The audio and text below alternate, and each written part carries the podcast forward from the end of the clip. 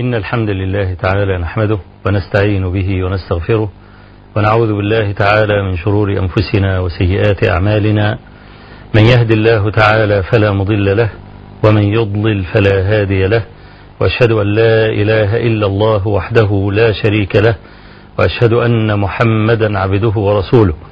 أما بعد فإن أصدق الحديث كتاب الله تعالى وأحسن الهدي هدي محمد صلى الله عليه وآله وسلم وشر الأمور محدثاتها وكل محدثة بدعة وكل بدعة ضلالة وكل ضلالة في النار.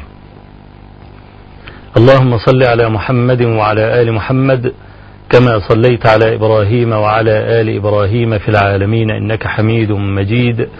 وبارك على محمد وعلى آل محمد كما باركت على إبراهيم وعلى آل إبراهيم في العالمين إنك حميد مجيد. فلا زلنا مع الذكر الذي هو شعار القلب وعلامة عافيته. والذكر متعلق بالمحبة. فهل رأيت محبا لا يعرف من يحب؟ أو بمعنى بمعنى آخر. هل رأيت صادق المحبة يحب مجهولا لا يعرفه؟ الجواب لا. لا يحب إلا عارف. الذين يقولون إننا نحب الله تبارك وتعالى نسألهم من أين أخذتم هذا الحب؟ الجواب في قول الله تبارك وتعالى الرحمن فاسأل به خبيرا. إذا كنت تريد أن تعرف الرحمن فسل عنه خبيرا به. ولا أخبر بالرحمن من رسوله صلى الله عليه وآله وسلم. ولا من صحابته الكرام ولا من تابعيهم والتابعين لهم بإحسان. إذا محبة الله تبارك وتعالى متعلقة بمعرفته جل ثناؤه ومعرفته متعلقة بمعرفة كتابه وسنة نبيه صلى الله عليه وآله وسلم. أقول هذا لأن كثيرا من الناس لا يعرفون من يدلهم على الله فلذلك يتخبطون أو تكون محبتهم محبة زائفة. في الآونة الأخيرة ظهر كثيرون ممن يسمون بالدعاة الجدد. والدعاة الجدد أقوام لهم لسان ولكن ليس لهم علم. فهم لا يدلون الناس على الله على الحقيقة. ولكنهم بكل أسف ساعدوا كثيرا في إفساد ذوق الجماهير. فالمسألة لها جانبان. جانب سلبي وجانب إيجابي. الناس الآن في هذا العصر يرجعون إلى الله عز وجل زرافات ووحدانا بالألوف أو بالملايين. هؤلاء الملايين المقبلون على الدين. هل انتصب لتعليمهم كتائب من أهل العلم؟ الجواب لا. جاء الملايين لم يجدوا مربين أو لم يجدوا معلمين. هذا هو الجانب الإيجابي في الموضوع إقبال الناس على الله عز وجل. الجانب السلبي أقوام انتصبوا لدعوة الناس إلى الله لا يعرفون شيئا. لم يتعلموا وليس لهم مشايخ وليس لهم نصب في طلب العلم فأفسدوا أذواق الجماهير. وأنا أضرب لذلك مثلا. لو تصورنا قوما يسيرون في صحراء واستبد بهم العطش حتى كادت أعناقهم تندق من شدة الظمأ. ثم وجدوا عين ماء آس ماء متغير منتن الرائحة. لكنهم سيموتون إن لم يشربوا فشربوا. ثم شربوا ثم شربوا حتى تعودوا على طعم هذا الماء المتغير. فإذا جئتهم بماء عذب حقا لم يستطعموه. ليه؟ فسد ذوقهم بسبب شرب الماء المتغير. فأنا أقول للذين يحبون الله عز وجل ويقبلون عليه عليك أن تختار الواسطة التي ستدلك على الله تعالى. والشعار كما ذكرت آنفا الرحمن فاسأل به خبيرا أي لا تسأل عن الرحمن إلا خبيرا بالرحمن. ومن أوسع أبواب زيادة الإيمان التي تجعلك محبا لربك باب الأسماء والصفات. فنحن نعلم من كلام أئمتنا أن التوحيد ثلاثة أقسام توحيد الألوهية وتوحيد الربوبية وتوحيد الأسماء والصفات. من أوسع أبواب زيادة الإيمان باب الأسماء والصفات. أسماء الله عز وجل لا سيما المتعلقة بالربوبية فإنها تزيد العبد تعلقا الرحيم والغفور والودود والبر. يعني تأمل مثلا لفظة الودود أي كثير الود مع أنه مستغن لا يحتاج إلى عبادة. ومع ذلك ودود الغفور الذي يغفر ويستر. ومن أعذب الأحاديث التي تبين معنى الغفران والستر حديث البطاقة حديث مشهور عند أهل العلم اسمه حديث البطاقة. يقول فيه النبي صلى الله عليه وآله وسلم كما رواه الترمذي وغيره يصاح برجل على رؤوس الأشهاد يوم القيامة. وينشر له تسعة وتسعون سجلا. السجل والدفتر يعني.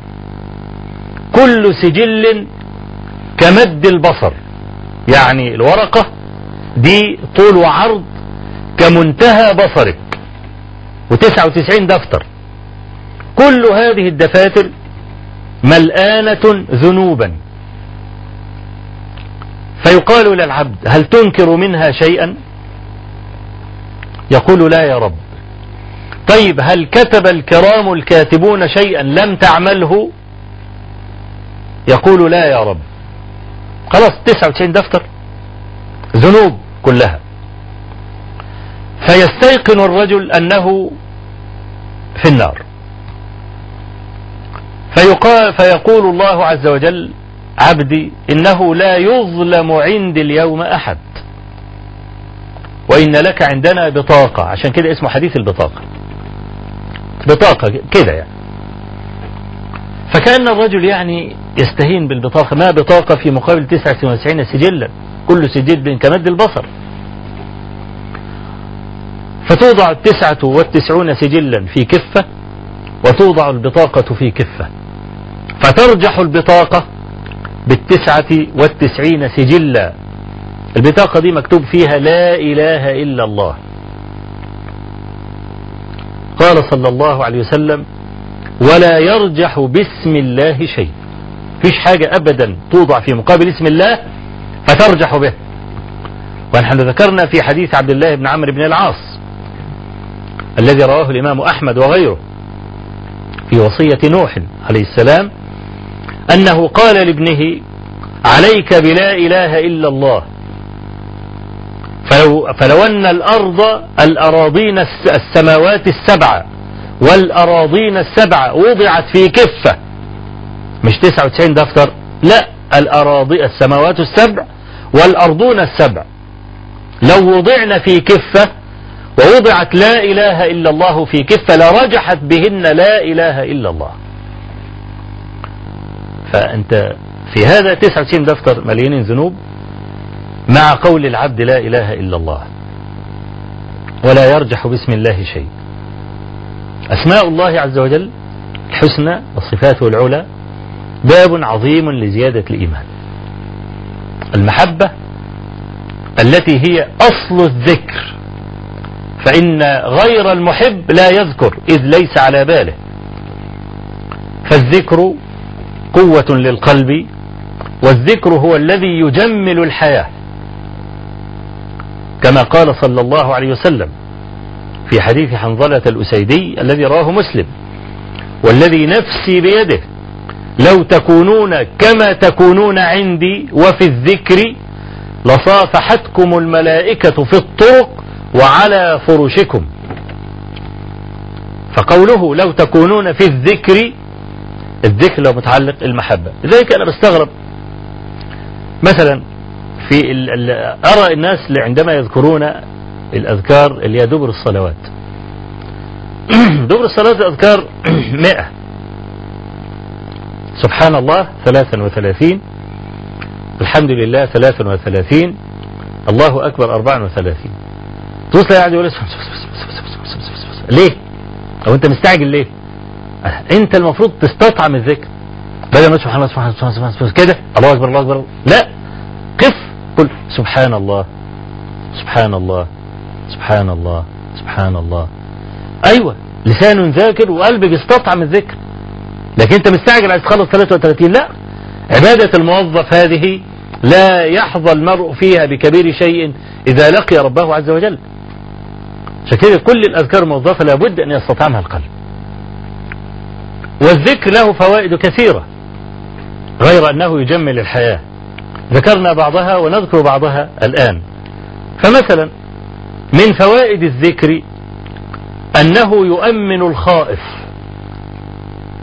لا يقع عبد في ورطة ولا خوف فيذكر ربه عز وجل إلا استحال ذلك أمنا على حسب قوة ذكره وحضور قلبه. ما في واحد بيبقى واقع في ورطة ويذكر الله عز وجل ولا تنفك هذه الورطة. ليه؟ من كثرة الرعب ذهل عن الذكر. لم يستطع استحضار قلبه. نعم يذكر بلسانه نعم لكن قلبه ليس مطمئنا. الخائف إذا ذكر من يحب في موطن الخوف انشغل بحبه عن خوفه. وقد ذكر الله عز وجل هذا المعنى في قوله تبارك وتعالى يا أيها الذين آمنوا إذا لقيتم فئة فاثبتوا واذكروا الله كثيرا لعلكم تفلحون. آه ده في حال الخوف حال لقاء العدو. قال الله عز وجل اثبتوا واذكروا الله كثيرا. فإنه إذا ذكر من يحب في مقام الخوف انشغل بحبه عن خوفه. وترجم هذا المعنى أحد الشعراء وهو عنترة ابن شداد. قال ولقد ذكرتك والرماح نواهل مني وبيض الهند تقطر من دمي فوددت تقبيل السيوف لأنها برقت كبارق ثغرك المتبسم. يعني هو يقول أنه يعني اشتد شجاعة واشتد ساعده ضربا لمجرد أنه ذكرها. فهذا معنى فاش في الناس. يعني لا لا ينكره أحد. فنحن إذا رجعنا إلى قول الله تبارك وتعالى علمنا أن العبد في حال كربه وخوفه يذكر ربه فيستحيل ذلك أمنا وذكرنا قبل ذلك دعاء الكرب. ودعاء الكرب في الحقيقة ليس دعاء إنما هو ثناء على الله تبارك وتعالى. لا إله إلا الله الحليم الكريم. لا إله إلا الله رب العرش العظيم. لا إله إلا الله رب السماوات والأرض وما بينهما ورب العرش الكريم.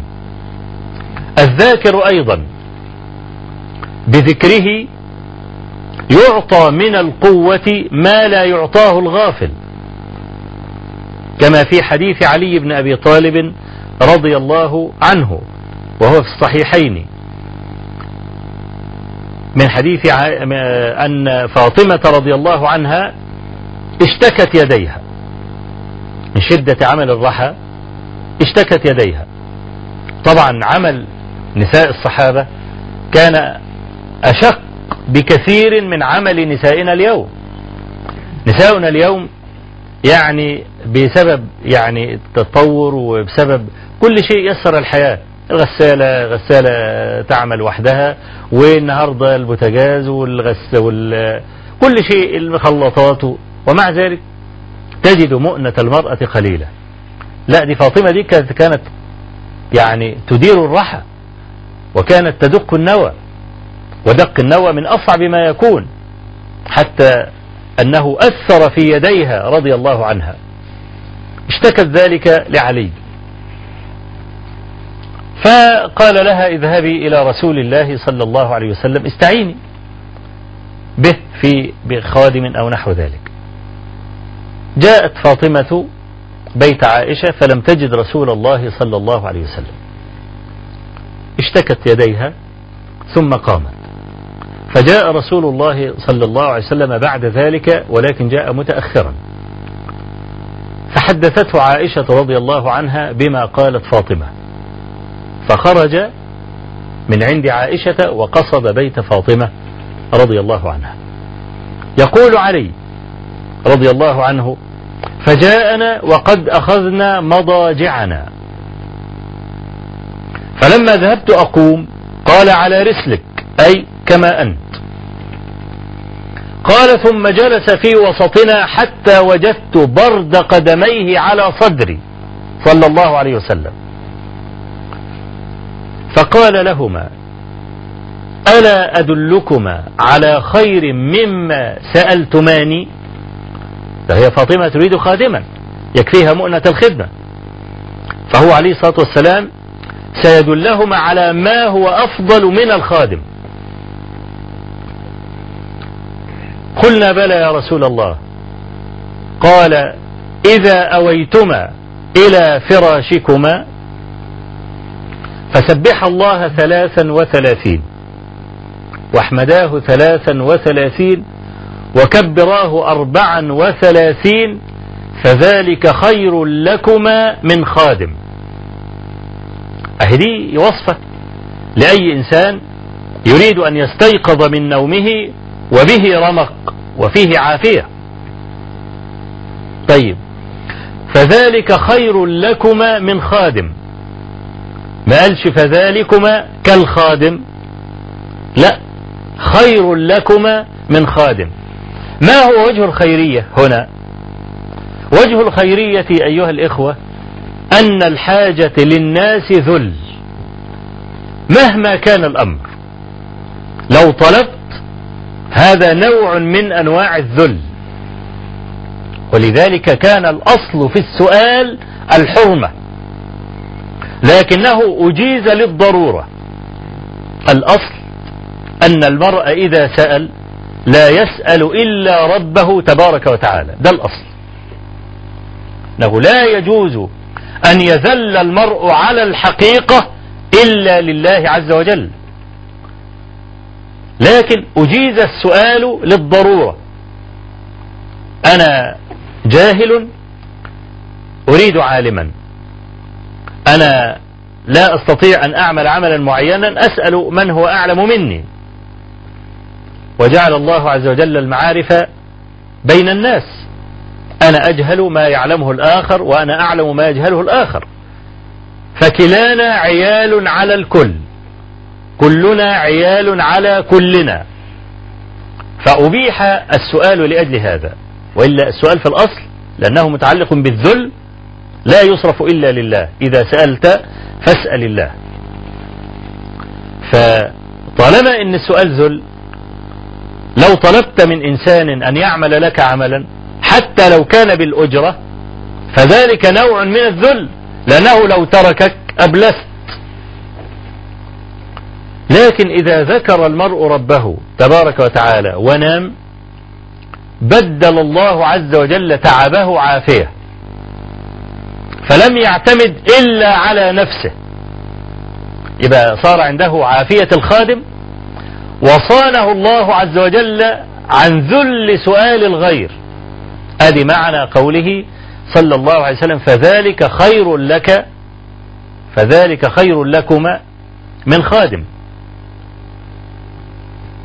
الذكر أيها الإخوة الذي هو متعلق القلب لما يذكره المرء دائما في كل أحيانه كما قالت عائشة رضي الله عنها كان النبي صلى الله عليه وسلم يذكر الله في كل أحيانه سواء كان طاهرا سواء كان جنبا سواء كان قاعدا أو نائما واقفا أو جالسا كان يذكر الله عز وجل على كل أحيانه. فالعبد الذاكر لله عز وجل على كل أحيانه. يشهد له كل شيء سمعه. أو كل شيء ذكر الله عز وجل عليه. وفي قوله تعالى يومئذ تحدث أخبارها حديث رواه الإمام الترمذي وصححه. أن النبي صلى الله عليه وسلم تلا قوله تعالى يومئذ تحدث أخبارها فقال صلى الله عليه وسلم إن العبد أو كما قال النبي صلى الله عليه وسلم إن العبد إذا فعل شيئا من الطاعات شهد له مكانه أو شهد له كذا وكذا. زي المؤذن مثلا عندما يؤذن يشهد له كل شجر وحجر ومدر يبلغه صوته. كذلك الإنسان إذا صلى في مكان شهد له ذلك المكان. إذا سبح في مكان شهد له ذلك المكان. كذلك إذا عصى الله عز وجل في مكان شهد عليه هذا المكان. وفي حديث أنس في صحيح مسلم عبرة. قال أنس رضي الله عنه كنا يوما مع رسول الله صلى الله عليه وآله وسلم.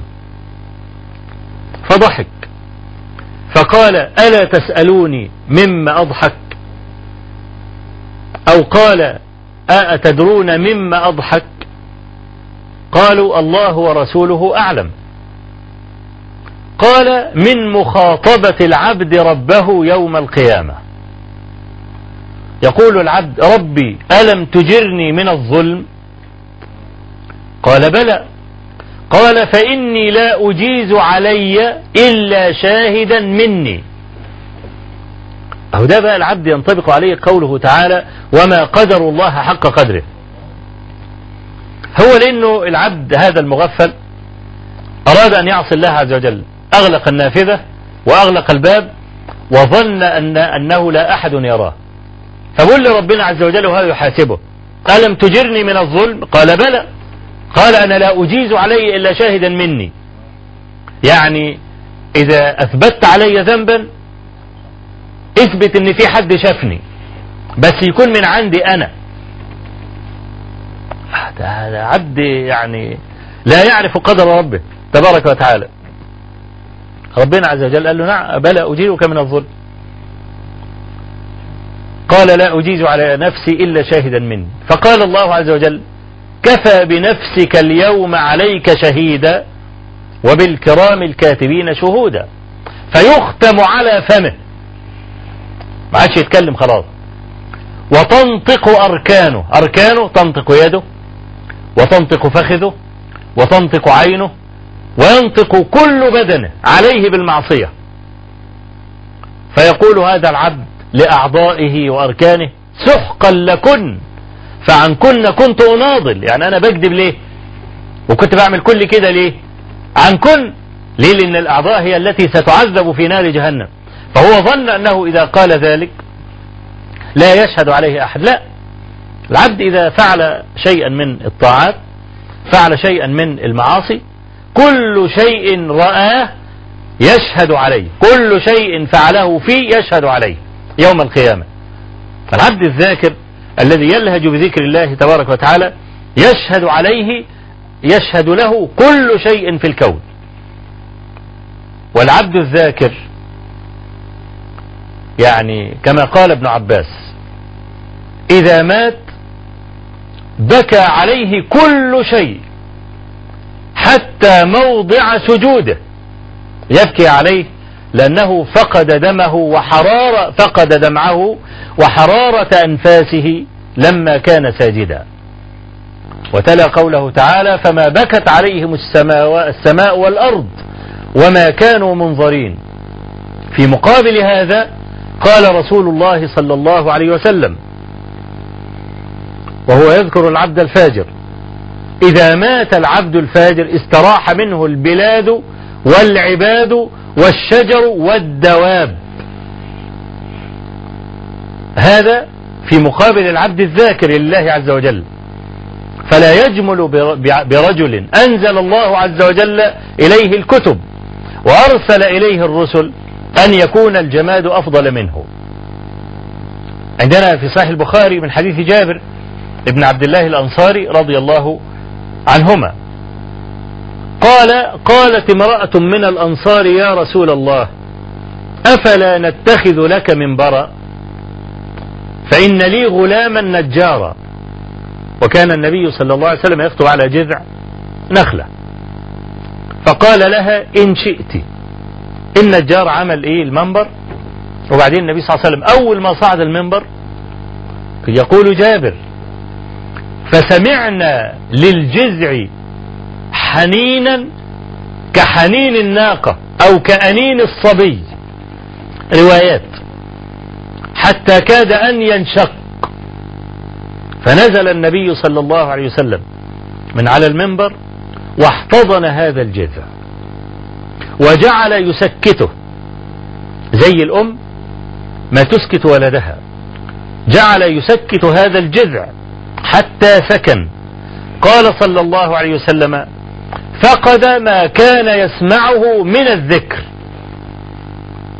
لما كان يقف عليه عليه الصلاة والسلام ويذكر ربه تبارك وتعالى كان يأنس هذا الجذع بما يسمعه من ذكر الله تبارك وتعالى. حسن البصري يعلق على هذا. فيقول يا معشر المؤمن يا معشر المسلمين لا يكون الجذع أفضل منكم. خشبة حنت لذكر ربها تبارك وتعالى فأنتم أولى بالحنين له. فهذا الذكر كما قلت يجمل الحياة. وهذا الذكر هو الذي يعطي الحياة بهاءها. بعض أهل العلم كان يقول بخصوص الذكر يقول إنه لتمر بالقلب ساعات. فأقول لو كان أهل الجنة في مثل هذا إنهم لفي عيش طيب. أشوف الكلام؟ تمر بالإنسان ساعات من السلام النفسي ومن المحبة. ومن الاستغراق لدرجة أنه يقول لو أن أهل الجنة هكذا لكانوا في عيش طيب. فلذلك نقول لكل محب شعارك الذكر والذكر آلته اللسان.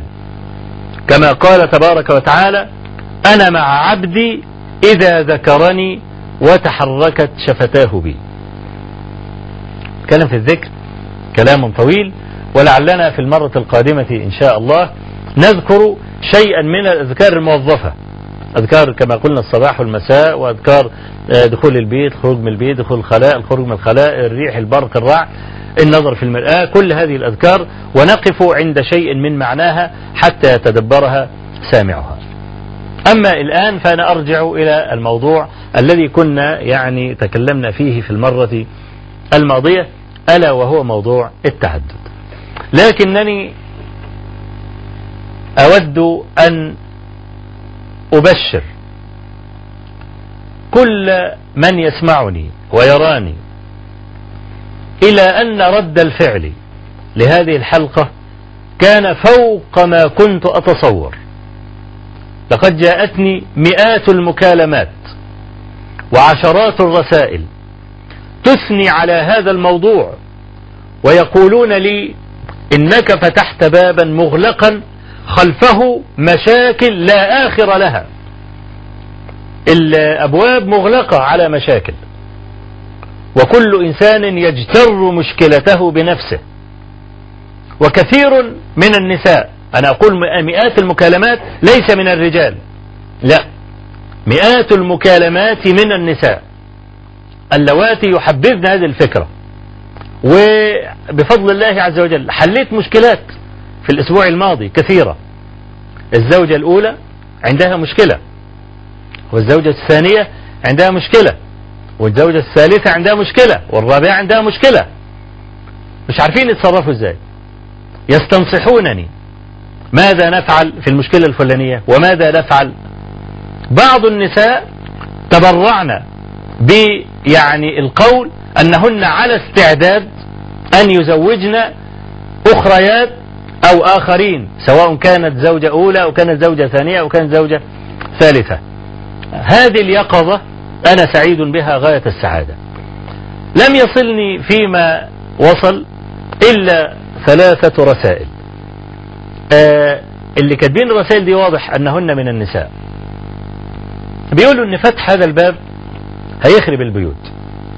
أنا عايز أقول أن الست اللي كتبت الرسالة دي بيتها خربان لوحده قبل أن تسمعني قبل أن تسمعني. هي عندها مشكلة في الأصل. زوجها رجل أهوج تصرف برعونة. آه هي خايفة فقط إن الرجل يجد شماعة يعلق عليها ما يفعل. بس وإلا فحكم الله ورسوله لا يشقي أحدا أبدا. أنا إيه اللي أنا عملته؟ وأنا جبت حاجة من عندي؟ ولا جبت حاجة من كيسي؟ لا. كل الذي ذكرته قال الله قال الرسول. بس. وهذا لا يشقي أحدا ولا يفسد الحياة. الحياة لا تفسد إلا إذا وضعنا قول الله عز وجل على جنب أو ألقيناه خلف ظهورنا. هو ده اللي يشقي الإنسان. إنما يسعد الإنسان أن يكون ملتزما بقول الله ورسوله. فأنا عندما طرقت هذا الموضوع ما قصدت أن أنا أهيج الرجال على النساء أبدا. الأسبوع الماضي أنا وقفت جوازتين رجل اتصل بي امرأة اتصلت بي قالت لي إن زوجي يريد أن يعدد. وأنا كارهة. لم أتكلم معها في شيء إنما قلت لها طب زوجك يتصل بي. اتصل الرجل بي استفسرت عن حياته. وجدت ان هو عايز يخليهم الاثنين يسكنوا في شقة واحدة. كل واحدة تاخد أوضة. قلت له يا ابني ده أنت هتكون الضحية. أنت لن تستمتع بشيء. وأنا يعني خطر ببالي إن أنا أعمل محاضرة بعنوان الضحية. بس طبعا أنا لو عملتها اليومين دول الناس هتفكر ضحية العيد يعني. الأضاحي والكلام ده. لا الضحية في التعدد هو الرجل. وليس المرأة. ليه؟ لأن الرجل يريد أن يرضي هذه ومش عارف يرضيها. ويريد أن يرضي هذه ومش عارف يرضيها. فهو لا عارف يرضي دي ولا دي. ومسخوط عليه من هذه وتلك. ها؟ يعني رضا هذه يهيج سخط هذه. فلا أخلو من إحدى السخطتين. يفضل طول الليل يعاتب. تعاتبه ودافع عن نفسه. يا ست ما أقصدش. والحكاية والرواية. طب الكيسة اللي أنت كنت رايح بيها كان فيها إيه؟ صدقني كان فيها جرجير. جرجير؟ ده كان فيها حاجات بتشخشخ كده. أكيد ذهب. مثلا أو أي حاجة يقعد يثبت لها إن ده ابدا. حصلش. والكلام تقول له ابدا لازم أنت كذا. أنا عندي مخابرات خاصة جابت لي المعلومات الفلانية والفلانية. يفضل طول الليل يدافع عن نفسه. يروح للتاني. تاخرت ليه؟ والله كان التاني عندها مشكلة. طب أنا كان عندي مشكلة امبارح واستعجلت ومشيت وبتاع والكلام ده. هي أغلى مني ولا إيه؟ هي ستي لا أغلى ولا حاجة. يفضل الراجل في القصة دي. يبقى الضحية ولا لا؟ طبعا هو الضحية بجدارة. فانا الراجل ده عايز يخليهم الاثنين في شقة واحدة. ما ينفعش. قلت له يا بني هذا لا يصلح لك. كنت تريد أن تتزوج وأن تعدد. التعدد ده يحتاج إلى له ضوابط. وزي ما قلت في الحلقة اللي فاتت واللي قبليها التعدد كحكم شرعي يدخل تحت الأحكام الشرعية الخمسة. فيمكن أن يكون واجبا وأن يكون مستحبا وأن يكون مباحا وأن يكون حراما وأن يكون مكروها. فهم النساء اللي بيتصوروا أن الكلام في مثل هذا الأمر. ممكن يخرب البيت. ما خدوش بالهم الكلام بتاعي. إن أنا قلت فيما قلت أن التعدد أحيانا قد يكون حراما. تمام؟ بس الأول نعرض المسألة. نعرض المسألة. الرجل يريد أن يعدد. لماذا يعدد؟ هل لازم يكون عند الرجل علة معينة؟ عند الست مثلا تكون ما بتخلفش. أو الست تكون مثلا ما بتطبخش كويس. أو يكون في علة في الست؟ لا. تعدد ملوش علاقة بالمسألة خالص. شوف ربنا عز وجل بيقول إيه؟ فانكحوا ما طاب لكم. طاب يعني إيه؟ هي طاب دي فيها معنى العذر. يقول لك إذا كانت مراتك بتخلف لك صبيان وبنات وإذا كانت مراتك متبعله كويس لك وإذا كانت بتطبخ كويس ونظيفة وكويسة والكلام ده بتتجوز عليها ليه؟ طبعا لا. كل شرط كما قال النبي صلى الله عليه وسلم كل شرط ليس في كتاب الله فهو باطل وإن كان مئة شرط. فهذا الشرط من أين هو؟ إن الرجل لا يعدد إلا لعلة. لا كان ده كلام غير صحيح.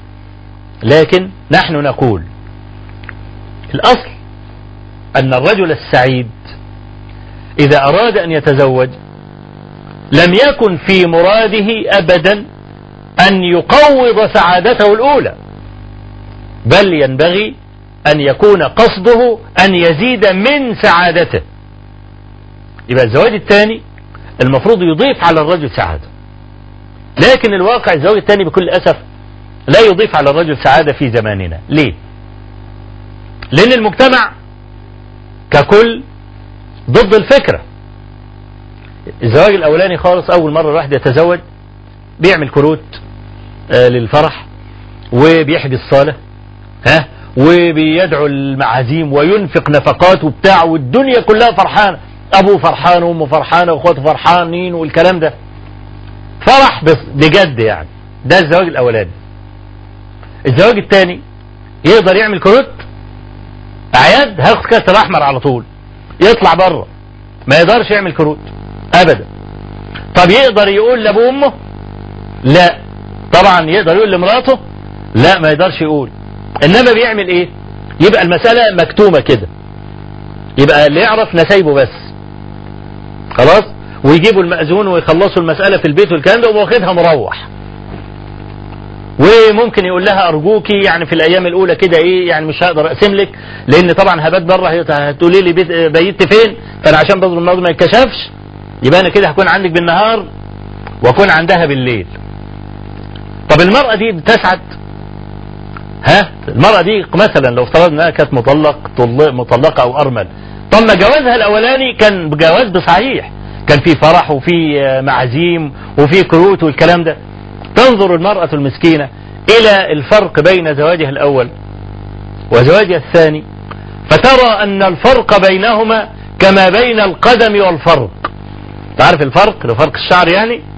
وما بين القدم أو كما بين السماء والأرض. فيحصل لها نوع من انكسار الخاطر. فالمجتمع ضد الفكرة دي. فعشان كده لا يكاد الرجل يسعد ولا تكاد المرأة تسعد. فأنا يعني في الأسبوع الماضي ده فقط تلقيت مشاكل لا آخر لها. من الزوجة الأولى ومن الزوجة الثانية سواء كانت الثانية أو الثالثة أو الزوجة الرابعة. إحنا النهاردة عايزين نتكلم عن الرجل. الرجل اللي المفروض يعدد. من هو الرجل الذي يصلح التعدد؟ في رجال لا يصلحون التعدد. التعدد ده عايز واحد آه صاحي قوي واعي آه يعرف الست من أقل نظرة ويعرف إزاي يرضيها بأقل كلمة. والكلام ده أنا لن أقوله من كيسي ولا من عندي إنما سأذكره من كلام الله تبارك وتعالى. لكن قبل أن أدخل إلى هذا الموضوع أقدم بمقدمة ضرورية. في حاجة اسمها رعاية المسافات. المسافات دي هي التي جعلها الله بين عباده ورتب على هذه المسافات أحكاما. فلا يجوز لأحد أن يختصر مسافة جعلها الله عز وجل بين اثنين من عباده. مسافات زي إيه كده؟ كقوله تعالى الرجال قوامون على النساء بما فضل الله بعضهم على بعض وبما أنفقوا من أموالهم. قوام وقيام. يعني الرجل يقوم على المرأة وهو سيدها ورئيسها وبعلها. طيب ده ليه بقى؟ لأنه له عليها درجة. كما قال تعالى ولهن مثل الذي عليهن بالمعروف وللرجال عليهن درجة. دي مسافة. أدي درجة الرجل ودي درجة المرأة. لا تصلح الحياة إلا بهذا الفرق. إذا الرجل نزل وقعد جنب المرأة فقد قوامته. وإذا المرأة طلعت فوق الراجل خرب البيت. دي مسافة ربنا سبحانه وتعالى هو الذي جعلها بين عباده. فما ينفعش ابدا الرجل يتنازل عن قوامته التي أعطاه الله عز وجل لها وإلا هيفسد البيت على طول. يبقى اذا رعاية المسافات زي المسافة مثلا ما بين الأب وابنه. في حديث لابي هريرة رضي الله عنه نهى رسول الله صلى الله عليه وسلم الولد أن يتقدم بين يدي أبيه. ما يمشيش قدام أبوه. ولا يسميه باسمه. دي, دي, دي مسافة برضه. مسافة ما بين الأب والابن. بعض الآباء بيتنازل عن المسافة دي. ابنه ما يقولوش يا أبي مثلا. إنما يقول له يا عم الحاج. إيه يا عم الحاج؟ الأخبار يا عم الحاج؟ شكلك كده. أنا سمعت ولد بيقول لأبوه يا عم الحاج أنت اليومين دول بتلعب بديلك. شكلك مش مظبوط يا عم الحاج. قول لي أنت بتعمل إيه يا عم الحاج؟ ده كلام ابن يقوله لأبوه. مهما كان إن الأب بينه وبين الولد نوع من نوع من الحوار المحترم الجيد. ما تصلش إلى درجة اختزال المسافات. يقول عم الحاج بتلعب بديلك والكلام عيب. الكلام ده عيب. السبب في المسألة دي إيه الأب نفسه. هو الذي أهدر هذه المكانة. ورعاية المسافات رتب الله عز وجل عليها أحكاما. اللي يختصر المسافة دي يعاقب.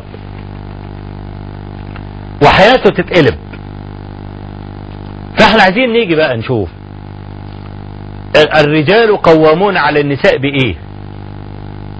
جعل الله عز وجل القوامة للرجل على المرأة بشيئين. قال بما فضل الله بعضهم على بعض؟ ادي أول حاجة. وبما أنفقوا من أموالهم؟ يبقى الرجل مفضل على المرأة بسداد عقله ورباطة جأشه وشكيمته. الرجل بيدافع عن المرأة. مرأة كما قال عمر بن الخطاب إن النساء لحم على وضم إلا ما ذب عنه. تعرف إيه معنى العبارة دي؟ تعرف الوضم؟ القرمة بتاع الجزار لما تروح تشتري لحمة عند الجزار القرمة دي يقعد يقطع لك اللحمة عليها كده هي دي الوضم. النساء زي اللحمة اللي على القرمة. هل أي زبون بيدخل المحل لو قال له أنا عايز اللحمة دي الجزار يقول له لا. ولا يديها له. طبعا بيبيعها له. فيريد أن يقول إن النساء كلأ مباح لكل طالب وناهب. زي اللحمة اللي محطوط على القرم يقول له قطع لي من دي يقعد يقطع ويديله إلا ما ذب عنه. لو أنا اشتريت اللحمة دي وقلت للجزار قطعها لي لحد ما أجي. جاء واحد دخل وقال له لو سمحت أنا عايز اللحمة دي يقول معلش دي مش بتاعتك. دي بتاعت واحد آخر شاريها ما يرضاش يبيعها له. تمام؟ فالنساء لحم على وضم إلا المرأة التي لها حماية. المرأة التي لها حماية. حماية المرأة الرجل. قوي القلب عنده سداد في العقل. يعني من من تمام رحمة الله أنه جعل العصمة بيد الرجل. تعرف لو النساء اللي معاهم العصمة كنا زماننا كلنا بقينا طالق طوالق.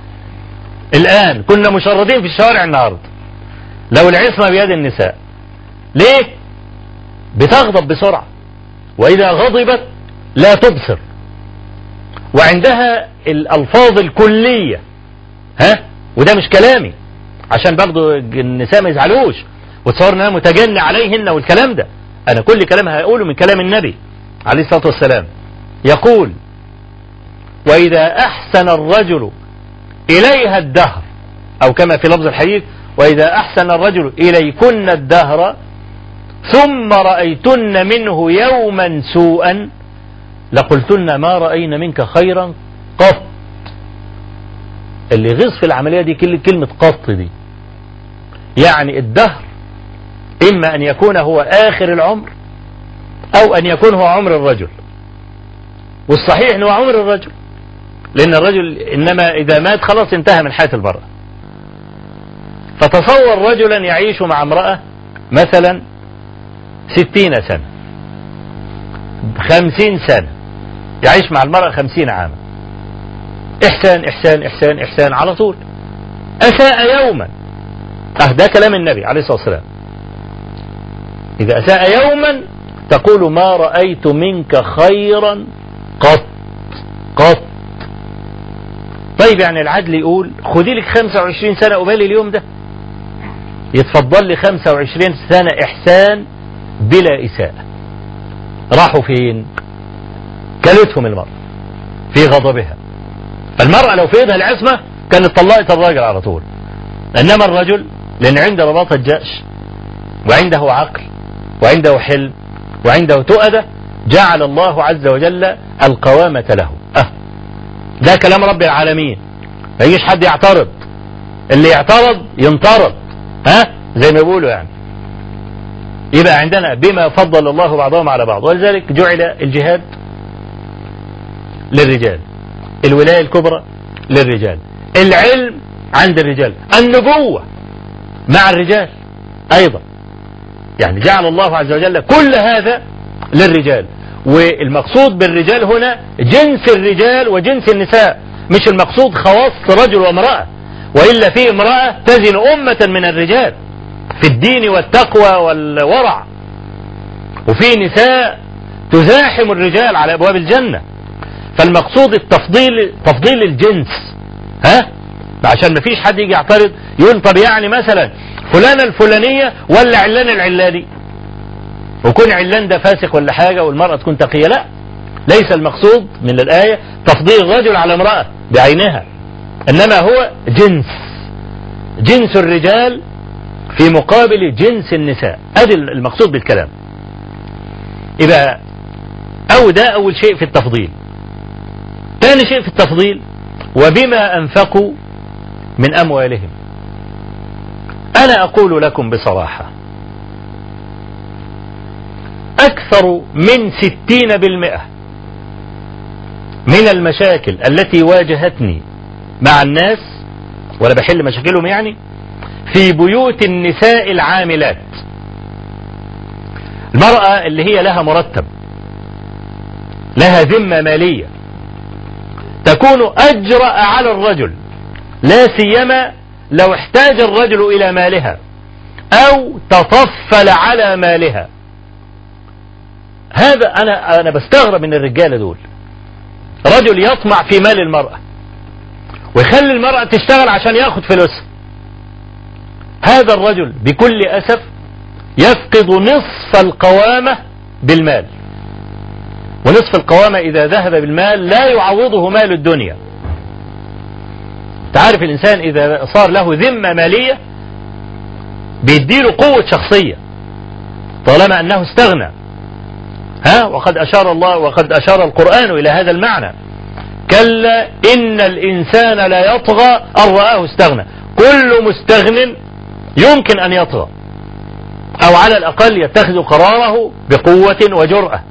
لكن طول ما هو محتاج لامم نفسه فالرجل ينفق على المرأة المرأة العاملة معها مرتب خاص تكون قوية الاعتراض على. على زوجها لها رأيها المستقل ممكن تستغني عن الرجل إذا لم تجد فيه أسباب القوامة وتنفرد هي بنفسها وبأولادها ولا تشعر بكبير فرق النساء أصبر في ترك النكاح من الرجال. يعني ممكن المرأة تظل طيلة حياتها بلا زوج وهي عفيفة محصنة. الرجال لا يستطيعون ذلك. فإذا انفردت المرأة بأسباب حياتها ولم تجد عند الرجل اللي هي المادة الأولى من القوامة استغنت عنه.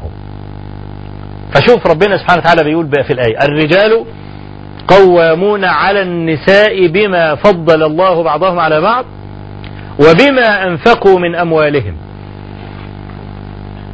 ثم ذكر صنفي النساء من الزوجات. خلاص؟ قال فالصالحات وأنا عايز بس إيه؟ تنتبهوا من الآية ومن الكلام ومن الترتيب.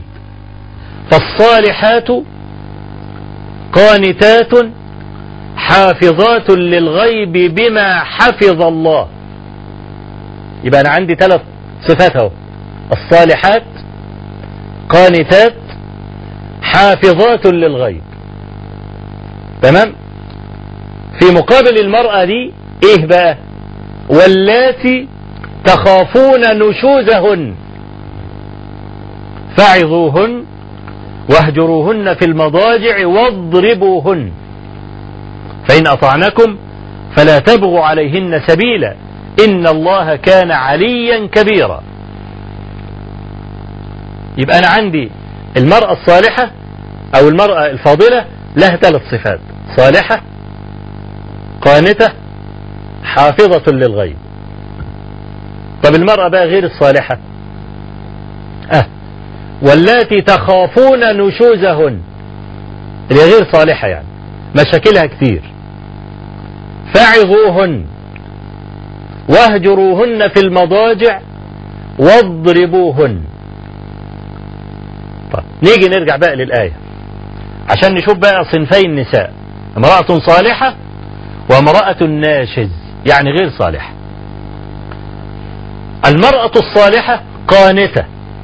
أصل القنوت هو الطاعة. فهي مطيعة لربها تبارك وتعالى ومن ثم هي مطيعة لزوجها. لأن الله عز وجل هو الذي فرض عليها طاعة الزوج وطاعة كل إنسان. ما عدا رسول الله صلى الله عليه وسلم مقيدة بقيدين. أنا عايز بس الرجالة يعني خلوا بالهم الكلام ده لأن في رجال يعني عذبوا النساء العذاب الأليم. وجاروا عليهن. شوف. كل إنسان ما عدا النبي صلى الله عليه وسلم فطاعته, فطاعته مقيدة بشيئين الشيء الأول بالمعروف والشيء الثاني بالاستطاعة. فإذا أمر بغير معروف فلا سمع ولا طاعة. يقول لها مثلا إحنا رايحين حفلة.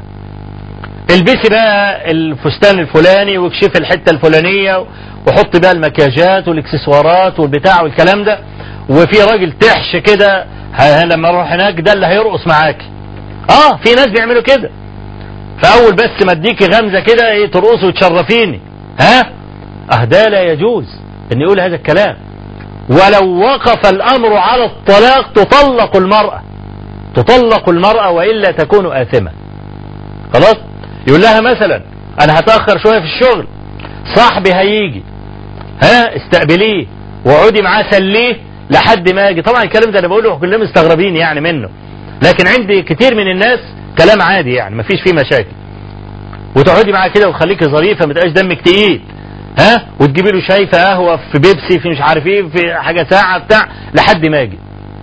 هذه هذه لا تطيع. ليه؟ لأن هذه معصية لله تبارك وتعالى.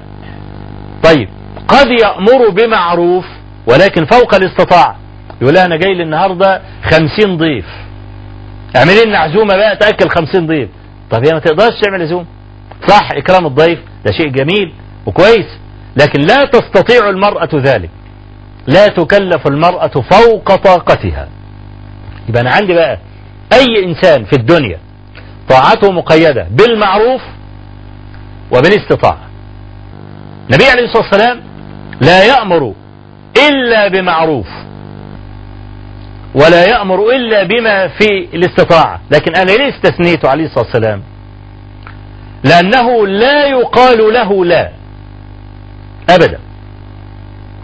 حتى إذا كلفك بأمر قد يبدو غريبا جدا بالنسبة لك لوجب عليك أن تقول نعم ولا يحل لك أن تقول لا.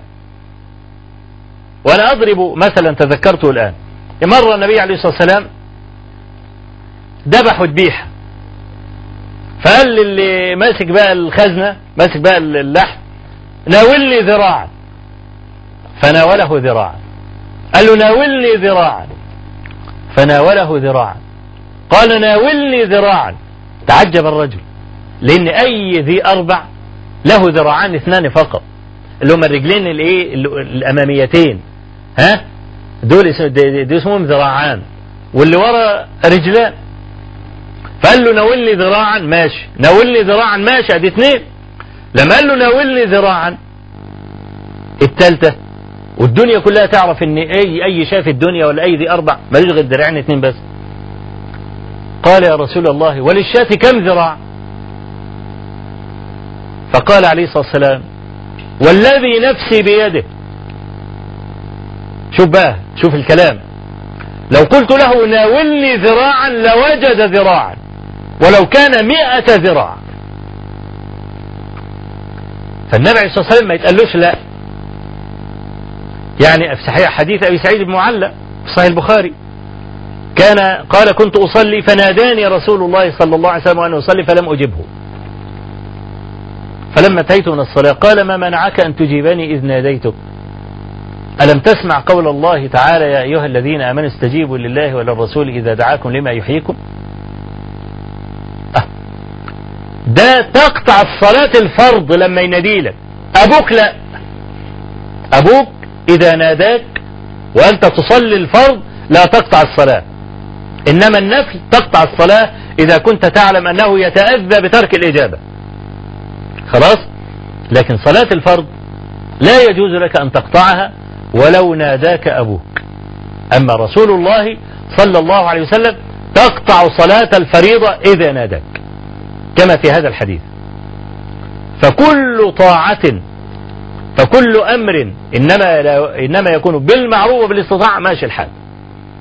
فيبقى الصالحات وصفهن الله عز وجل بذلك.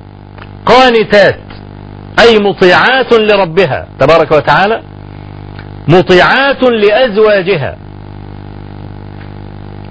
والنبي صلى الله عليه وسلم يقول لو كنت آمرا أحدا أن يسجد لأحد لأمرت المرأة أن تسجد لزوجها لعظم حقه عليها. يبقى دي المرأة أطاعت ربها الذي أمرها فقال افعلي كذا وكذا إما في القرآن المجيد وإما على لسان رسوله صلى الله عليه وسلم. يبقى مطيعة لربها ولزوجها. حافظات للغيب بما حفظ الله. حافظات للغيب أي لا يكشفن شيئا من بيوتهن أبدا. هذه معنى حفظ الغيب. يعني أحيانا مثلا تأتيني امرأة تشتكي زوجها. تقول والله الراجل ده الراجل ده ممكن يكون راجل مثلا ملتحي وراجل متسنن وفي الصف الأول في المسجد وبتاع وإحنا نفسنا من لا نعرف عنه إلا خيرا. ثم لما تيجي تشتكي تقول ده الراجل ده لما بيدخل البيت بيتفرج على التلفزيون وعلى الأفلام الإباحية واللي مش عارف عليه والإيه والإيه. طيب أنت يا ست عايزة ترجعي له؟ ولا خلاص هنفقش وراه ولا؟ وخلاص وكل واحد يروح لحاله. لا هنرجع له. طب ليه بتكشفيه؟ ليه يعني؟ ما هي المصلحة؟ إن أنت تكشف ستر الراجل ده. طب دي معصية مثلا فعلها. استوري عليه. الرجل لما بيشكي المرأة ويقعد يكشف سر المرأة ويقول عملت كذا وخلت كذا وسل هذا رجل ليس نبيلا. بإمكانه أن يفارق لكن بلا فضايح. لكن رجل يأتي فيفضح ويكشف ستر المرأة هذا رجل ليس بنبيل. فالنهاردة إلا الله عز وجل أثنى على المرأة الصالحة. قال أنها حافظة للغيب. في نساء يعودوا يتحدثن مع بعضهن بما يكون في الفراش وهذا لا يحل كما رواه مسلم في صحيحه. قال يا معشر النساء لعل إحداكن تتحدث بما يكون بينها وبين زوجها. فأطرقنا حطوا وشهم في الأرض. فقامت امرأة فقالت والله يا رسول الله إنهن لا يفعلن. بيتكلموا بالأشياء الخاصة. فقال صلى الله عليه وسلم لا تفعلن فإن مثل ذلك كمثل شيطان لقي شيطانة في الطريق فغشيها والناس ينظرون. والنبي عليه الصلاة والسلام قال لا تنعت المرأة المرأة للرجل كأنه ينظر إليها. فالمرأة الصالحة حافظة للغيب. تكشفش بيتها أبدا. حتى في الخلافات. ودي بتعظم في قدر الرجل. فهذا وصف النساء الفاضلات. طب المرأة الثانية الناشز. أصل النشوز هو الارتفاع. يقال أرض الناشز. يعني زي جبل كده. فالمرأة إذا نشزت فقد ارتفعت على زوجها. يبقى ضيعت المسافة ولا لا؟ ضيعت المسافة لأن مكانها مش هنا. ها؟ المرأة مكانها مش فوق. ربنا عز وجل قال وللرجال عليهن درجة. وأنا برضو عايز أقول لكم قبل الآية دي بآية قال الله عز وجل وهو يذكر الرجال والنساء آه ولا تتمنوا ما فضل الله به بعضكم على بعض. أراد أن يقول لنا إن دي مسألة أماكن. الرجل فضل على المرأة في شيء المرأة فضلت عليه في شيء آخر. وكل واحد في مكانه خلق له. تمام؟ فقال ما فيش حد يتمنى مكانة التاني. خلق الله المرأة لشيء لا تصلح الدنيا إلا به. وخلق الرجل لشيء لا تصلح الدنيا إلا به. عشان كده قال إيه؟ ولا تتمنوا ما فضل الله به بعضكم على بعض. للرجال نصيب مما اكتسبوا وللنساء نصيب مما اكتسبن. واسألوا الله من فضله. بعدها بآية قال كده الرجال قوامون على النساء. يبقى ده تفاضل ولا لا؟ أه بما فضل الله به بعضكم على بعض. ده تفاضل. المرأة ما تتمناش تكون هي الرئيس لا ما ينفعش. لأن ليس لها مقاومة القوامة. مقومات القوامة ليس لها. لم يخلق الله عز وجل هذه الهبة. وخلق لها شيئا آخر. تمام؟ المرأة الجنس الثاني من النساء. واللاتي تخافون نشوزهن. انت مش ملاحظ حاجة في الآية؟ يعني ما قالش مثلا واللاتي نشزن فعظوهن. ما قالش واللاتي نشزن. إنما قال واللاتي تخافون نشوزهن. الخوف هو حالة تتلبس القلب عند توقع مكروه يبقى كأنه الآية دي اللفظة دي فيها إشعار أن يكون الرجل ذكيا. أنت خايف يحصل نشوز. بدون ما تشعر المرأة بحاجة ظبط نفسك. ها؟ يعني أنت داخل شفت سحنة وشها كده؟ ها؟ العاصفة ستقوم. وانت حافظها وعارفها كويس. أول ما بتشوف السحنة دي بيبقى فيه مشكلة جاية. خليك زي المحولجي اللي إحنا ضربنا بيه المثل في حلقة سابقة. أنا سألت قلت مين اللي بيسوق القطر؟ مش السواق طبعا اللي بيسوق القطر. زي ما بعض الناس أكثر الناس يتصور. اللي بيسوق القطر المحولجي اللي بيحول القضبان من تحت يبقى السواق ناوي يمشي كده المحولجي يخليه يروح كده. خلاص؟ فأنت تخليك زي المحولجي كده. المرأة دي شكلها كده ها؟ وشها متغير ناوية تعمل مشكلة. زي ما واحد مثلا بيقول لي بيقول لي أنا دايما مراتي معكنناني. ليه يا ابني؟ تقول لي عايز أروح لأمي. أقول لها لا تقوم قايلة لا هروح وتقوم واخدة شنطتها ورايحة. أنا مش عارف أعمل معاها إيه.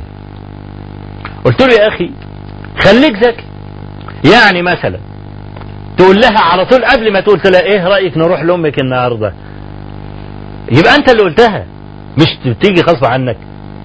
قلت له اعمل كده بالظبط. يعني مثلا إيه قبل ما تحس إن إيه يعني هي هتبتدي تشتغل قول لها إيه أنا عايزين نروح نزور أمك.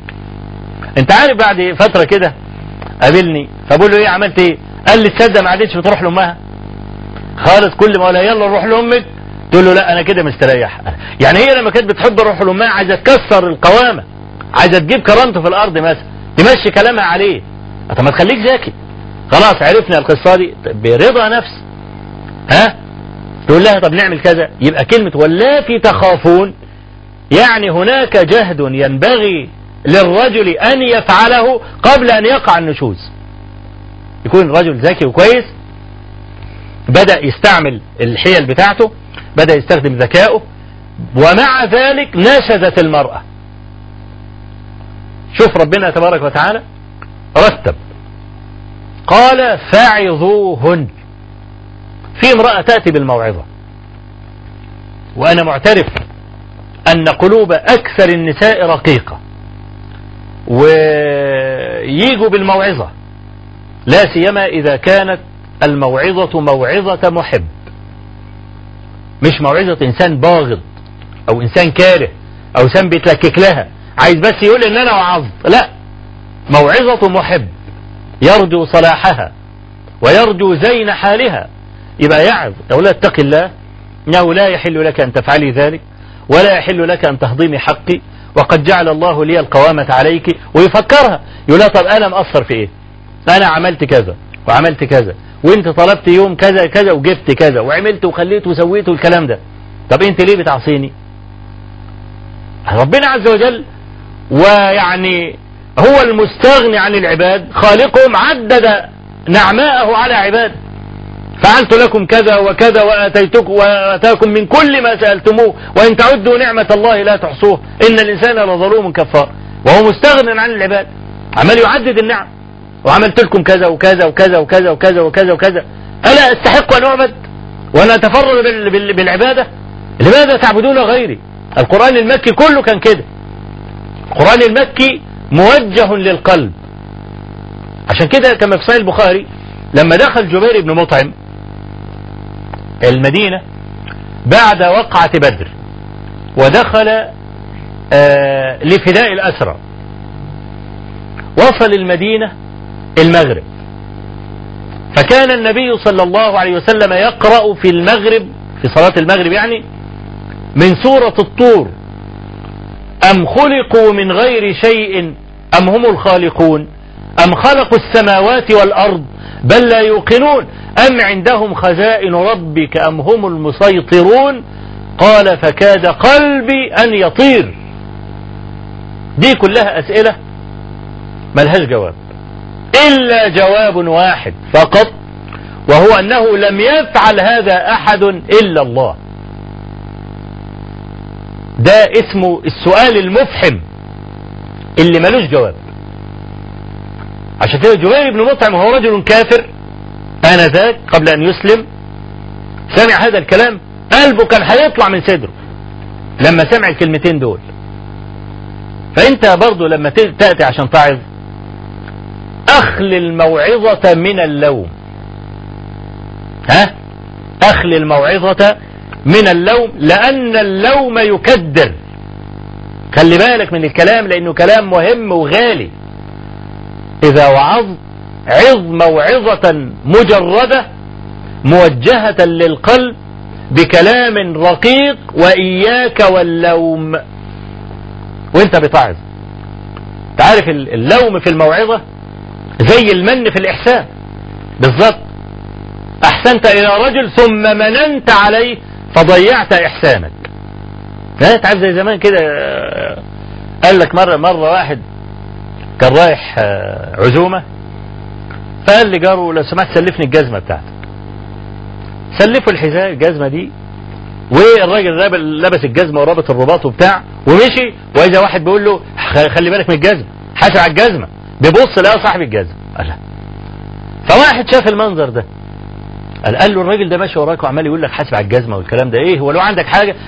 قال له والله مسلفني الجزمة إيه؟ قال له اديها له على الجزمة. أنا هجيب لك جزمة وعمال يذل فيك ليه؟ ها؟ وبعدين جاب الراجل التاني ده جاب له جزمة.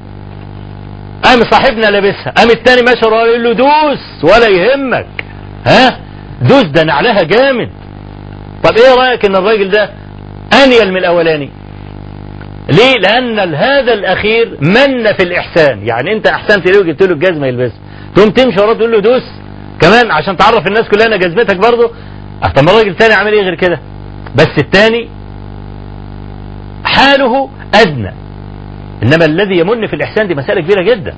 يعكر إحسانه بالمن. أنا عايز أقول لك وأنت بتعاتب الزوج وأنت بتعزي الزوجة أخلي المسألة من اللوم. شوف ربنا عز وجل لما عاتب النبي صلى الله عليه وسلم قال عفى الله عنك لما أذنت لهم فقدم العفو قبل العتاب. أنت وأنت بتعظ المرأة بتقول لها أنا عارف إن إنك إنسانة فاضلة إنسانة كويسة وكل إنسان منا بتمر به ظروف نفسية تحمله على أن يفعل غير جار عادته. ولكن انت صدر منك كذا وكذا وكذا. فمع فضلك وإحسانك أسأتي وأنا غفرت لك هذا. فإحنا عايزين نعيش كرماء. مفيش حد يسمع بينا. أولادنا إذا رأوا منا مثل هذا النشوز صاروا عبيدا لغيرنا. ما هو الولد اللي بينشأ في أسرة زي أسرة متهرئة دي بيبقى عبد للآخرين. إما بيتعقد أو عقدة الخوف تتربى بداخله. ويبقى عايز يطفش من البيت ويلوز بأي بني آدم. إذا أي بني آدم اداله أكل وشرب والكلام ده يعيش خلاص وساكت مش عارف يقول رأي. ليس حرا دي بكل أسف أسف إفراز الحياة الزوجية المتهالكة. فأنت عندما تعظ استخدم الألفاظ الرقيقة وأخل الوعظ من اللون. في نساء معدنهن جيد. اتربوا كويس. سنة فاضلة كريمة ما تسمحش الزوجة يسمعها كلمة وحشة. فضلا عن إنه يضربها.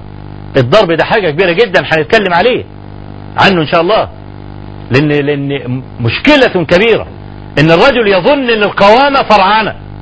إنه لما يكبس على نفس الست ويضربها ويورم لها وشها ويشدها من شعرها والكلام ده إنه بقى راجل. لا. هذا ليس رجلا. لأن هذا الرجل خائن. الضرب له صفة في كتاب الله.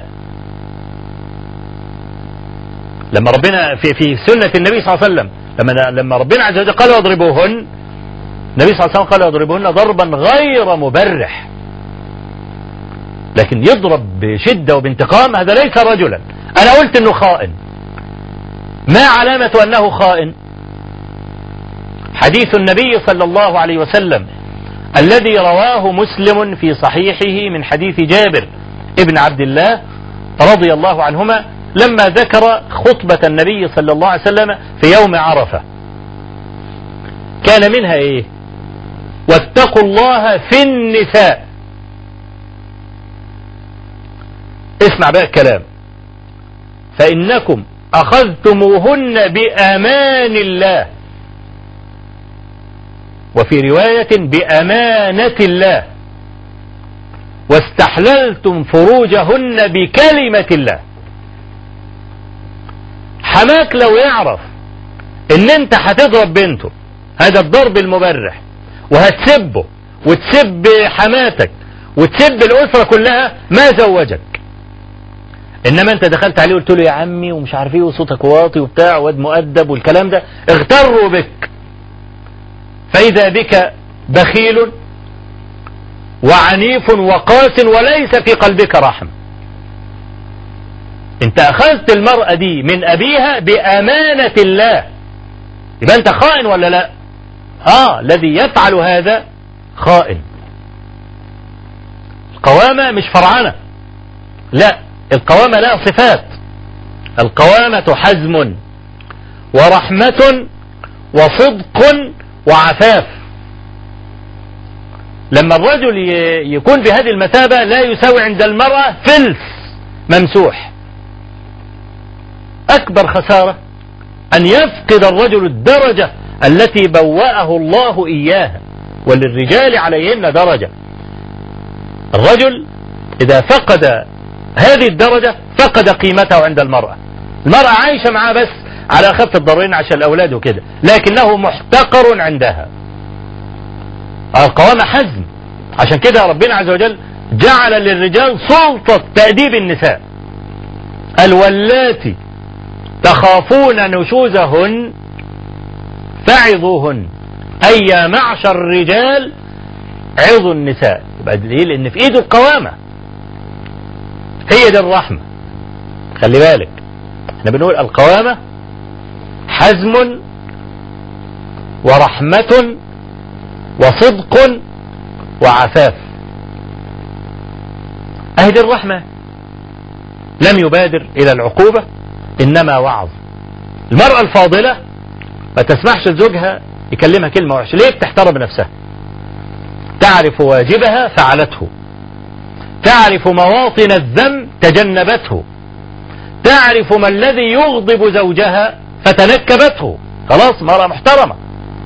مش كل ما يدخل يتكعبل في شنط العيال على الباب. قال له إيه ده؟ العيال بيسيبوا الشنط أول ما يدخلوا. يخلعوا الجزم في أول الباب. يتكعبل. طب يعني نبهها 100 مرة أول ما الولد يجوا الشنطة ما تتحطش على الباب لأني بتكعبل. خلاص؟ لا يجي يتكعبل تاني وتالت ورابع ويفضل يتكعبل إلى يوم يبعثون. طب أنا مش فاهم يعني لما أقول شيلي شنط العيال من السكة. مثلا أو إنها تغير للولاد الصغيرين وتسيب الغيار على الحوض بتاع غسيل الوش. يوم زوجها يقول لها أنا ما بحبش كده. ما تسيبيش حاجة الولاد على غسيل الوش أنا بقرف. لا تسيبها برضه تقول أصلا اتشغلت أصلا. دي امرأة مش ذكية مش منتبهة. المرأة الذكية أول ما أول يوم تدخل في بيت الزوجية تبحث عن مفاتيح زوجها. إيش إيه اللي عنده؟ بيحب إيه؟ بيكره إيه؟ مش هتسيب لنفسها الفرصة تفكر تقوم تسأله. قل لي ماذا تحب وماذا تكره. زي شريح بن هانئ ما لقي الشعبي في يوم من الأيام. قال له يا شعبي كيف حالك مع امرأتك؟ آه قال له والله أنا تزوجتها وبعد ما اتجوزنا وخلينا ببعض كده جيت أقرب منها قالت على رسلك يا أبا أمية. فحمدت الله عز وجل وأثنت عليه. وبعدين بعد ما تشهدت قالت أما بعد. طبعا الكلام ده إيه؟ كلام غريب خالص يعني. بس ده ناس مؤدبين تأدبوا. أبائهم ربوهم. ها؟ قالت يا أبا أمية فإنك رجل غريب عني وأنا امرأة غريبة عنك. وكان لك من قومك أكفاء. وكان لي من قومي أكفاء. ولكن إذا قدر الله شيئا كان. خلاص؟ فأنا غريب عنك كنت غريب عني. فقل لي ماذا تحب؟ فأفعله. وماذا تكره؟ فأجتنبه. قال فأحوجتني والله إلى الخطبة. ما كنتش ناوي أخطب ولا أعمل حاجة ولا محضر. ها؟ فحمد الله عز وجل أثنى على أو عليه تبارك وتعالى وصلى على النبي صلى الله عليه وسلم. أما بعد فإني أحب كذا وكذا وأكره كذا وكذا. قالت له طيب جيرانك أتكلم مع مين وما أتكلمش مع مين؟ قال بنو فلان قوم صالحون وبنو العلان قوم أشرار. يعني وصل دول وإطاع حبال دول. قالت وأصهارك؟ حماتك يعني وحماك والجماعة دول. قال لا أحب أن يملني أصهاري. مش عايز كل شوية رايح جاي. عايز أبقى إيه؟ أبقى عزيز. وده ده فقه عالي. كما قالت عائشة لعبد الرحمن بن أبي بكر قالت له لما لا تزورنا؟ فقال لها يا أم أو ما سمعت قول الأول في المثل يعني زر غبا تزدد حبا؟ أه يعني كل الغب على فترات متباعدة. يعني كل كام قد كده نروح نزور. يبقى أخفاف ويقابلونا بالترحاب والكلام ده. لكن رايح جاي رايح جاي وظابط نفسه على الغداء ها؟ تمام. وعارف بياكلوا لحمة إمتى وياكلوا السمك إمتى؟ الجدول معاه يعني. تمام؟ فطبعا كل حاجة مشاركهم في كل حاجة. ودي داخلة ودي. والست كل شوية عايز أروح لأمي ومش عارف أروح اللي مش عارفين والكلام ده. لا. شوف قال لها إيه. لا أحب أن يملني أصهاري. عايز يبقى إيه؟ خفاف عشان أبقى غالي. تمام كده؟ قال عشت معها عشرين سنة. ما غاضبتها يوما إلا يوما واحدا كنت أنا المخطئ. كنت أنا الجاني عليها. عشرين سنة. حدود. كل واحد عارف حدوده. كل واحد عارف واجباته. فبيعملها. عشرين سنة مفيش مشاكل. عشان المرأة عاقلة أول يوم في حياتهم قالت له اديني الجدول بالطريقة اللي قالته المرأة الذكية الفاضلة دي. بعد سنة من الزواج دخل البيت لقى واحدة قاعدة كده. بس دخل شافها من ظهرها يعني. قال قال لها مين دي؟ قالت أمي. أول سنة بعد سنة الأم راحت لله فقالت يا أبا أمية كيف حال ذلك الإنسان؟ تعني ابنتها. قال لها بخير حال. قالت يا أبا أمية أدب.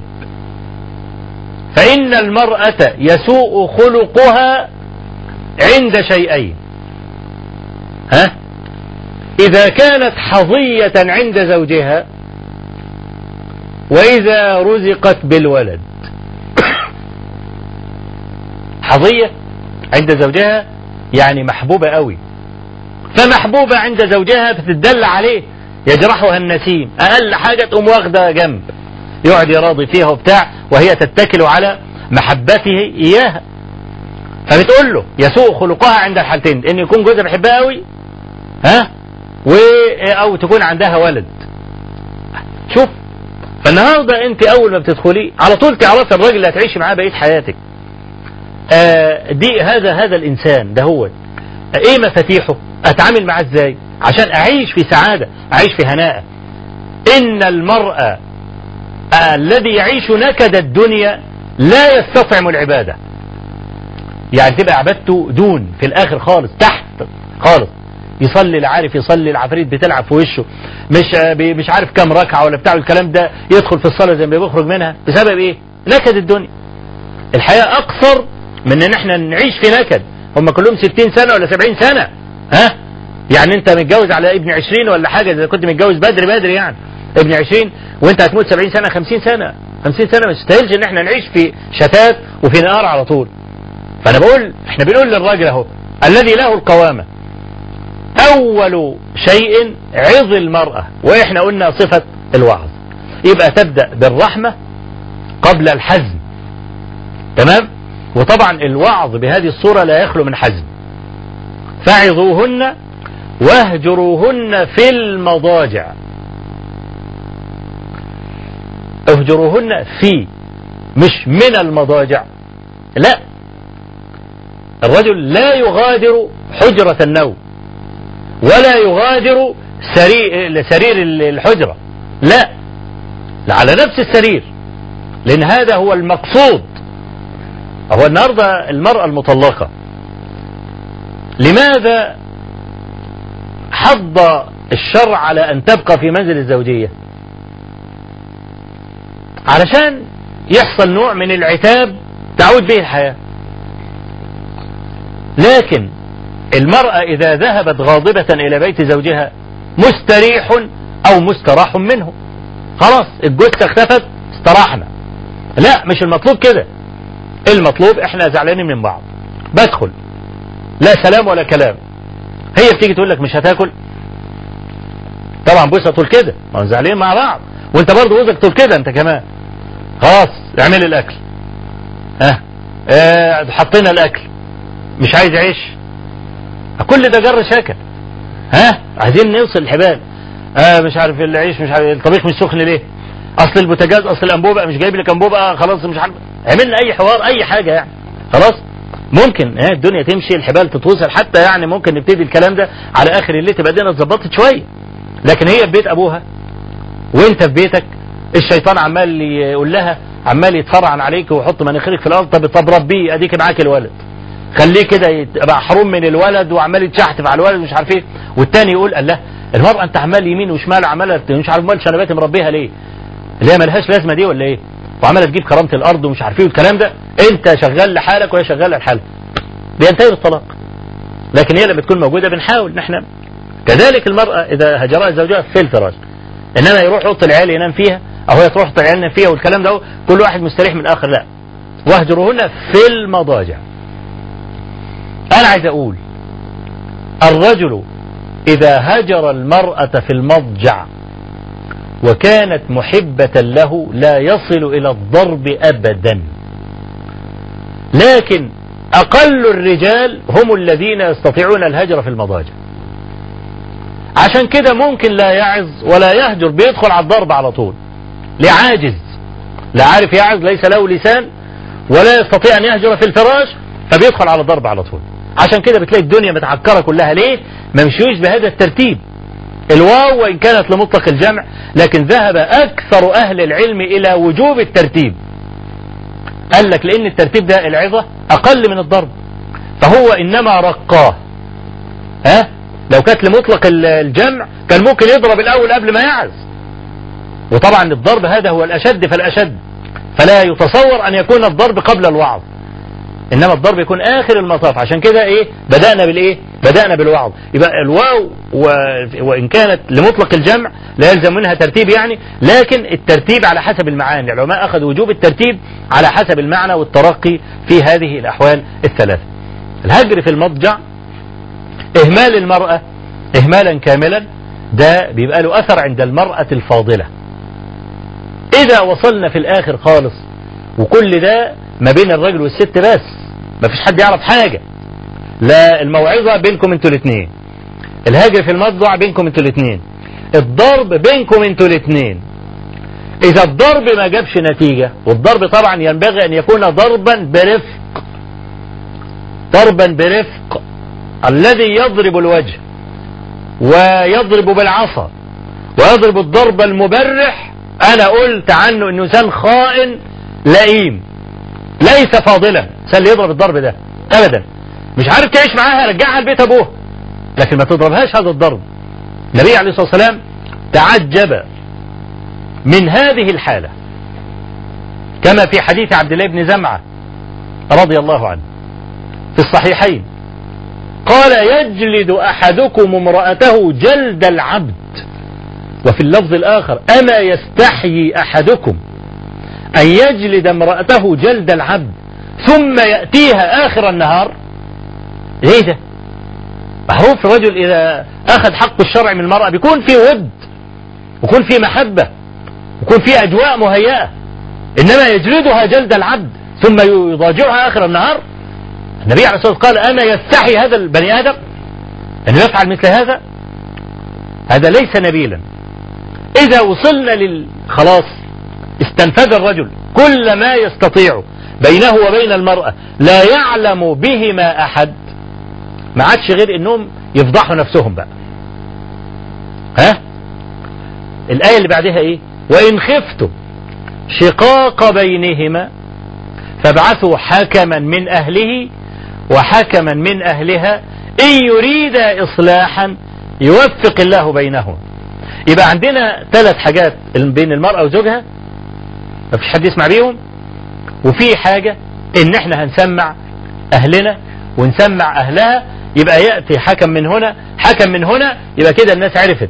وشوف الآية برضو إيه؟ وإن خفتم كمان شقاق بينهما. لم يترك المرء لحد ما يصل للشقاق. لا أول ما تحس إن في شقاق الحاجات دي كلها مش نافعة. تقول والله يا عمي الوضع كذا وكذا وكذا وأنا بكره كذا وهي بتعمل كذا ومش عارف إيه. فشوف الموضوع. يبقى شوف واللاتي تخافون بدأ بدأ بذكر الخوف وهنا وإن خفتم أيضا.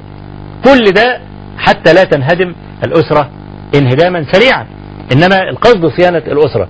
يعني العتاب ده كله المقصود منه إيه؟ الرجعة. ها؟ مش إن أنا عايز أخلص لا. طالما بعاتب يبقى لسه فيه رجعة. طبعا الكلام له شجون وله تتمة إن شاء الله نذكرها فيما يأتي.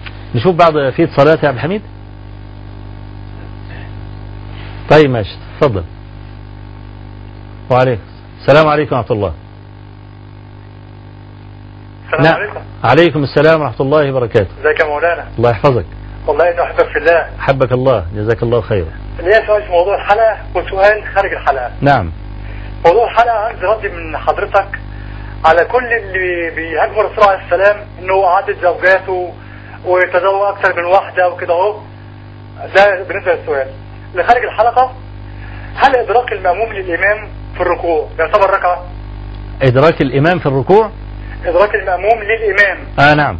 في. وهو في حالة الركوع. مم. هل نعتبرها ركعة؟ ولا نعتبرها ركعه مم. حاجة أخيرة أست- يعني استحلفك بالله. ادعي لهبه وندى بناتي ولزوجتي وأولادي وابويا وامي الله يرحمهم يا رب. اللهم ارحمه استحلفك بالله. اللهم ارحمه وجزاك الله كل خير. وبارك بارك في صحتك يا بارك الله فيك. في غيره يا عبد الحميد هات لي هات لي كم اتصال كده. نعم. طيب. السلام نعم. عليكم. السلام عليكم ورحمة الله.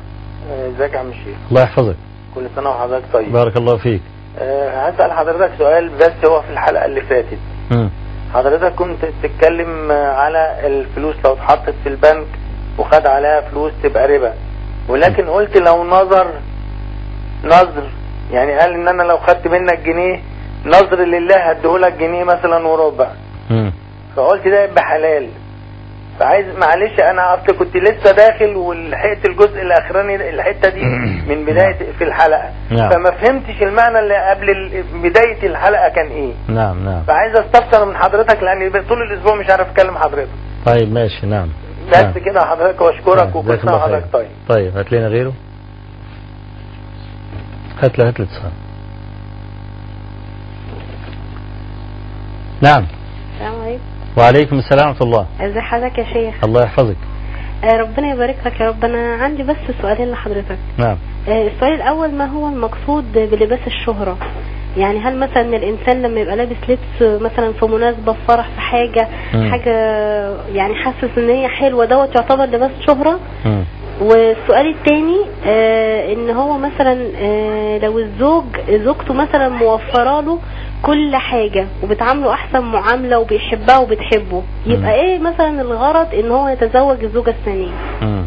بس وشكرا بارك الله فيك طيب كفاية هو فاضل قد إيه على الحلقة يا عبد الحميد عشر دقايق بس؟ إحنا مش هنعرف نقول حاجة ده إحنا هنقول إحنا تروح العشر دقايق.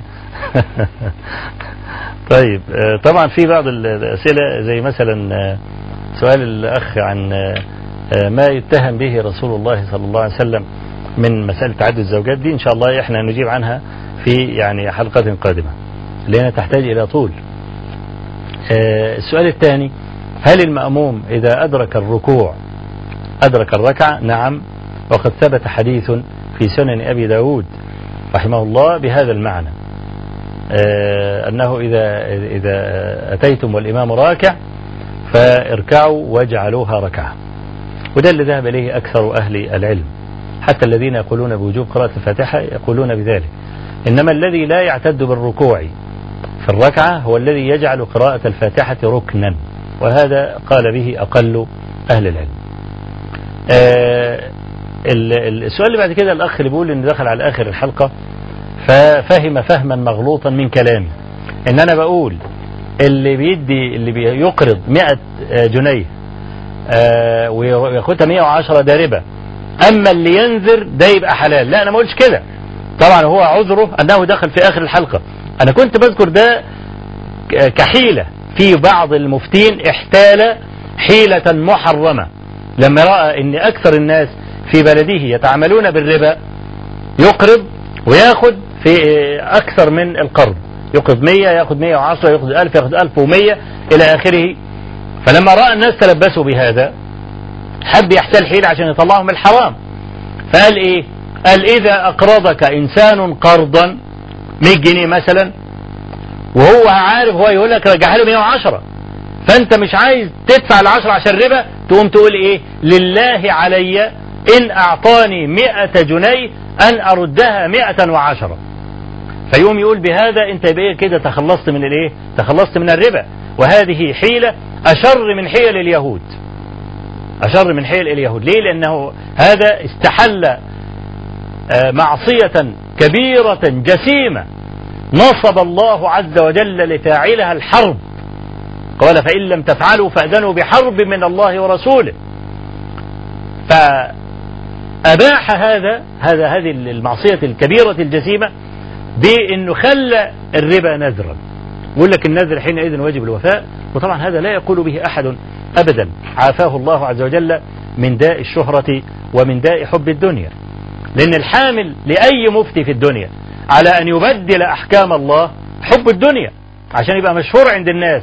ليه؟ لأن أنت كل ما تقول ده حرام ده حرام يقول لك الراجل ده بيقول كل حاجة حرام. عايزين واحد يقول حلال والحلال والحلال ها؟ كل حاجة تبقى الدنيا ماشية إيه ومفيش مشاكل. فكل ما واحد يطلع يقول حلال حلال مفيش مشاكل الناس تحب يقول لك حطها في رقبة عالم واطلع سالم. لا مش هتطلع سالم. ابدا. ليه؟ لأن أنت في ضميرك ونفسك عارف إن الراجل ده متساهل وما بقولش في حاجة لا فأنت رايح له.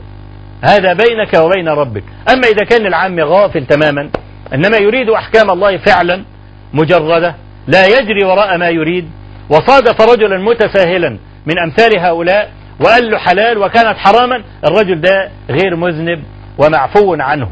إنما الرجل اللي من جوه يقول لك بلاش تروح لفلان وفلان لأنهم هيحرموها زي أي واحد مثلا يروح آه، آه، مثلا طلق امرأته في الحيض وهي دي الطلقة الثالثة. يقول لك نروح لفلان يقول لك لا بلاش ده اللي بيوقع الطلقة في الحيض. لا عايزين واحد ما يوقعش الطلقة في الحيض. خلاص حفظوه. كل ما تقع طلقة في الحيض يقوم يروح لفلان يقول له لا لا تقع في الحيض. اهو ده اللي بيجري ورا هواه.